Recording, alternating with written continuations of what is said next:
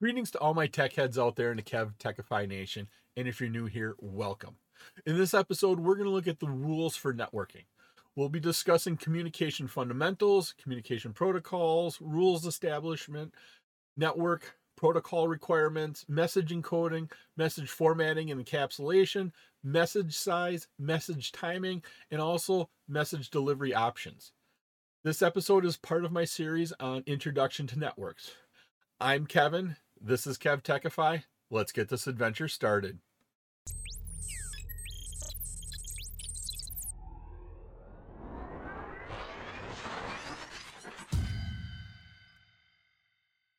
How we see the network is a nice little logical diagram. We have end devices, we have these PCs here, we have intermediary devices. This is how we see this. We, we can envision the whole thing, the whole network. And on these devices, we have all sorts of different settings set. These are different protocols. We have MAC addresses for our Ethernet, for our wireless. We have IP addresses, IP version 4, IP version 6. We have some default gateways, how we move messages off of our network. We have DNS servers to figure out where domain names are associated with IP addresses because, once again, traffic does not travel across the network using domain names, it travels across using IP addresses how the device sees the network is the device sees the network basically the device is in a bubble. It doesn't see any of the other devices out there. It has protocols to allow it to communicate out there and then figure out where to go but it doesn't know about all these. It lives in its own little bubble. And so that's the idea here is the devices are in the bubble we don't know a lot about everything else, but these protocols allow us to find out stuff and move data across there and get us to that information that we want. Now, these devices have the protocols running on them, and these protocols are designed in such a way to facilitate it. Each one does something a little bit different. They all work together to get us to our end destination. And so we see that each device has its own little bubble, but it's running all these protocols. And look at this list of protocols. This is run on just about every device on your network. All of these. Yes, we have IP version 4, IP version 6. You may be running one or the other or both. But looking through here, most of these protocols are existing on your network, whether it's a corporate network or your home network at this point in time. Now, when we talk about communications and getting that data across there, we, we have to understand stuff. These networks we're talking about can be all sorts of sizes, from your local area network at home to corporate networks that span multiple continents. So we have to have these protocols have to work together and in such a way that we can have different sizes of a network. It, and it's just not enough to have what we call a connections. They must agree on how to communicate. And we're going to talk about some of these different things in the protocols and the ideas coming up here. Now, there's three elements to communication. You need to have a source, you need to have a destination, and a way for those two to communicate. If you think about that, you're talking to your best friend, right? You're the source. You're going to say a message, then that message is going to go across the medium to your best friend. Now let's take this example here. Here, Serenity's walking around. It's noon. She's hungry and going, You know, I'm hungry. She looks over there and says, Hey, that's my brother Wyatt. I bet you he's hungry too. We could go to lunch together. So Serenity asks him a question. So she has this idea of, Hey, let's go to lunch. And she then verbally says, Hey, let's go go to lunch, Wyatt. I'd, I'd like cheeseburgers today. And so that message travels through the air using sine waves. Wyatt receives that in decodes that and processes that and says, hey, Serenity's hungry. She invited me to go eat. I'm hungry too. Let's go. And so that's how it works. If we diagram this out a little bit more, what we can see here is we have our message. That's, hey, I'm hungry. It's time to eat. There's Wyatt. Let's do that. We send a signal. We transmit our signal. It goes across a medium, which was air to start with and then that signal is received and then we decode it and so we have this process here of sending that message now not only do we do that but Computers do that same thing. They take a source message. Hey, I want a web page. We convert that into a signal. We transfer it across our network. Gets into the server. The server receives that, and then the server decodes that and says, "Hey, they want this web page." And then the whole process starts over, but in reverse order, going from source to destination. Now the web server is that source going to the destination. Now, when we talk, we have rules in communications. We we look at how do we send the message, and there needs to be some sort of order. Now, if I gave you this message, just take a look at it. Humans, communication between, govern, rules. It is very difficult, and there's no spaces in some of this to understand messages. And then as you read through this, it's a little hard to read. And then all of a sudden, it's in a different language.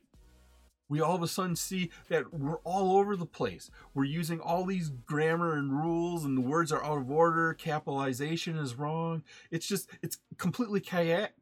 Wow. It's completely all over the place, and it just doesn't make sense, and it it, it hurts to read it.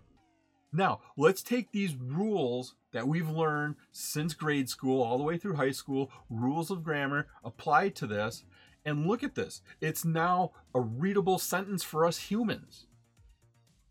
We have these rules that we learned in grade school, in English class, on how to write sentences. This is what rules we're following at this point in time. Now, for communications, to establish rules, we have to identify some stuff. We have to identify who's the sender, who's the receiver. Serenity was the sender to start with, asking her brother Wyatt. it was the receiver.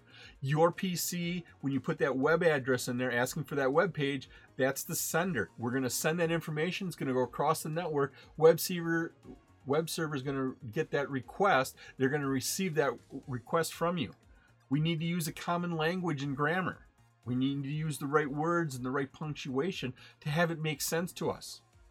We also need some speeding and timing of the delivery, right? If that message is if Serenity sent that message to her brother Wyatt about her being hungry and it took 12 hours to get there, Serenity's probably not hungry then. Definitely Wyatt has eaten twice since then. And so that message is delayed there. And so it, it's not going to help anybody there. And then we need to get some confirmations or acknowledgement. Yep, I heard your message. That sounds like a great idea, Serenity. Let's go out to eat and get some hamburgers. And so we need to look at these different requirements there sender receiver, common language, speed and timing, and the last one is a confirmation or acknowledgement. Network protocols have their own requirements. Looking at this is how do we encode this information? There's a number of different ways to encode this information right? Think about a JPEG or a picture. You can encode it as a JPEG, as a TIFF, as a RAW file. Those are all different encoding methods.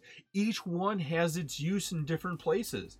Talk to somebody who's into digital photography, and they will tell you that each one has a different place in, in, in their usage. Same thing with networking protocols. They have different places to use that different encoding. How do we format and encapsulate it? Formatting is is do we put the verb first or the noun first? Do we put the command in the argument? How do we do that? And then encapsulation, maybe we put some information at the beginning to help us process that. Message size. We think about sending a big movie across the network. Well, that's not going to go across the network in one piece. We break it down into size. Then we have timing.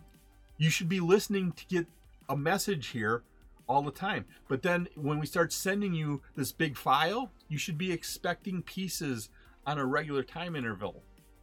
And also, what are my delivery options? Am I going to use wired or wireless? Um, what protocol am I going to use? So, looking at these, these are all different network protocols that we're going to use. Now, message encoding for computers does sort of the same thing. We look at here, we have the message source. So, where is it starting? Then we have encoder. So we encode it some way.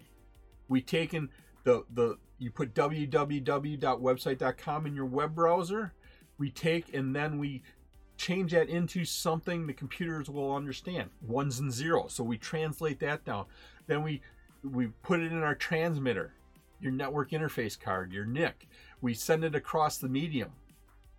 Ethernet, copper, fiber, wireless, whatever it is, and then the receiver hears it, gets that message in, decodes it, turns it from ones and zeros into something they can understand, and then processes that message. And so we have this process happening continually for us. Another thing we have to think about is encapsulation. Let's say grandma wrote you a nice little birthday card. She she wished you happy birthday. In there she put a check for you to cash. She said go out and have a good time. She put it she put that check in the card, but then what what do you do with that card? You can't give it to you. Grandma's living in Florida, you're at home, so that's not going to work. What we have to do is we have to put it inside an envelope. We encapsulate it in paper. And then part of that encapsulation process is we put our source and destination address and who it's from. It's from grandma in Florida. It's to you at your house. And then we put in maybe some other information like a stamp. So the post office will deliver it to you. So that's all part of the encapsulation. In a lot of communications, there's multiple encapsulations. So you got envelopes inside of envelopes as we're looking at that. If you like this episode on the rules of network and you get value out of it, and depending upon the platform you're using, please click that like button, give a five star rating, leave a comment, subscribe to my channel. Doing this supports the channel, which in turn helps me bring you more great content. You can also visit my website at kevtechify.com for all of my details and how to get these episodes in video and podcast form. Typically, a message is formatted and encapsulated by putting some additional information at the beginning of it. You can kind of picture it like a train. The data is the cars in the middle. So the cars in the middle, they're holding all sorts of different cargo. It could be grain, it could be coal, whatever they're hauling there, that's the message. But then the engine supplies the power, knows how to get to its destination, so that is the header. That is the piece of information at the front of the train. That is that's what the cars are encapsulated with. Sometimes there's a caboose, sometimes there's not. And sometimes they put a trailer, that's what we call that last piece of information on the end of your data. Sometimes there's a trailer, sometimes there isn't. But here here's an example of a header that we put at the beginning of a beginning of a data when we encapsulate it. So what we're doing is we're putting we're taking our data and we're putting a front and sometimes a back on it. We're encapsulating that data. And don't be scared of this diagram. This diagram is not overly complicated. Now, let's talk about this layout here. Right here, we have four bytes across, and then it says it's 40 bytes all here. What happens here is there's bytes here. Between one here, this is one byte of information. And to review, a byte is eight bits of information. So inside of here, there are eight ones and zeros in there. Somehow, and they, those signify something based upon their values and where they're located. But you go across there, each one of these bytes have eight ones and zeros, so there's 32 bits going across here. Now, they say there is 40 bits in this total thing. If we look here, between here and here, that's one row. So there's one, two, three, four bytes going across here. The second row, there's four bytes. So that that's eight bytes. So that gives us 32 bytes. Divide that into two sections. That's 16 bytes for the source IP, 16 bytes for the destination, as we break this down more, there's four bytes there, so there's actually four rows of bytes in here for our IP address. Same thing here. And it's it's all ones and zeros in there, but understand here that this here for this little square right here, this is the version number. So are we using like IP version 4 or IP version 6? There's values in there that indicate what we're using. Then what traffic class are we using?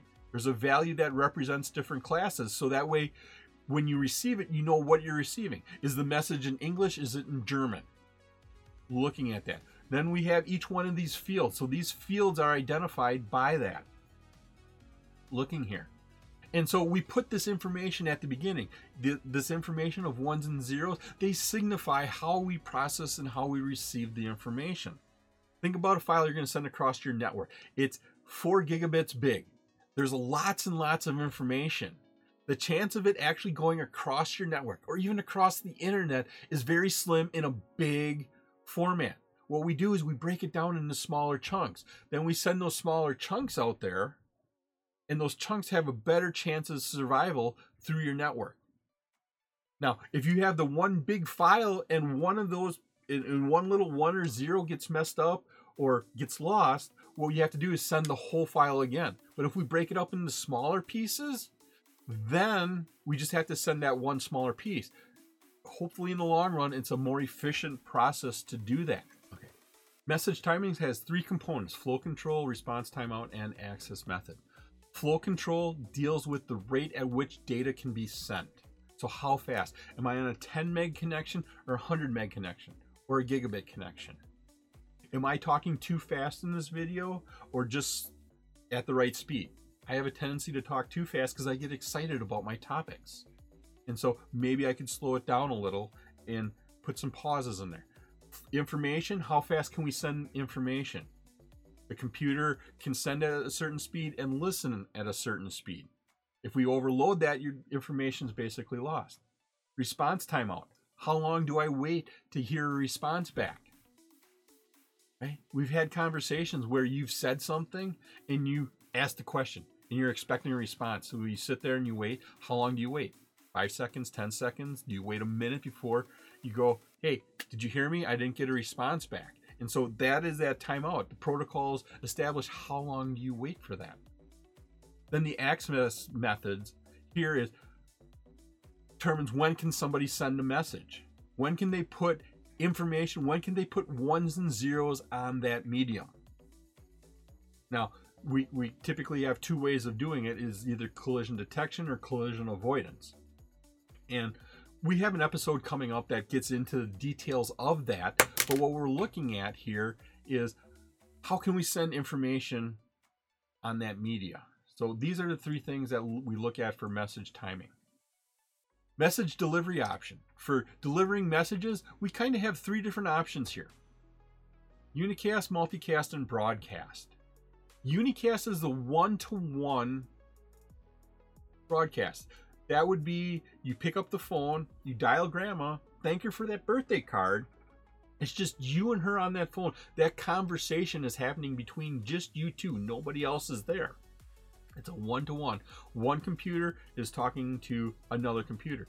Your client is querying a web server, and that conversation is just happening between your two devices. That's a unicast. Multicast is a little bit different. Multicast is there's one computer broadcasting and then there's several people listening to it, but they're purposely listening. They're subscribing to that.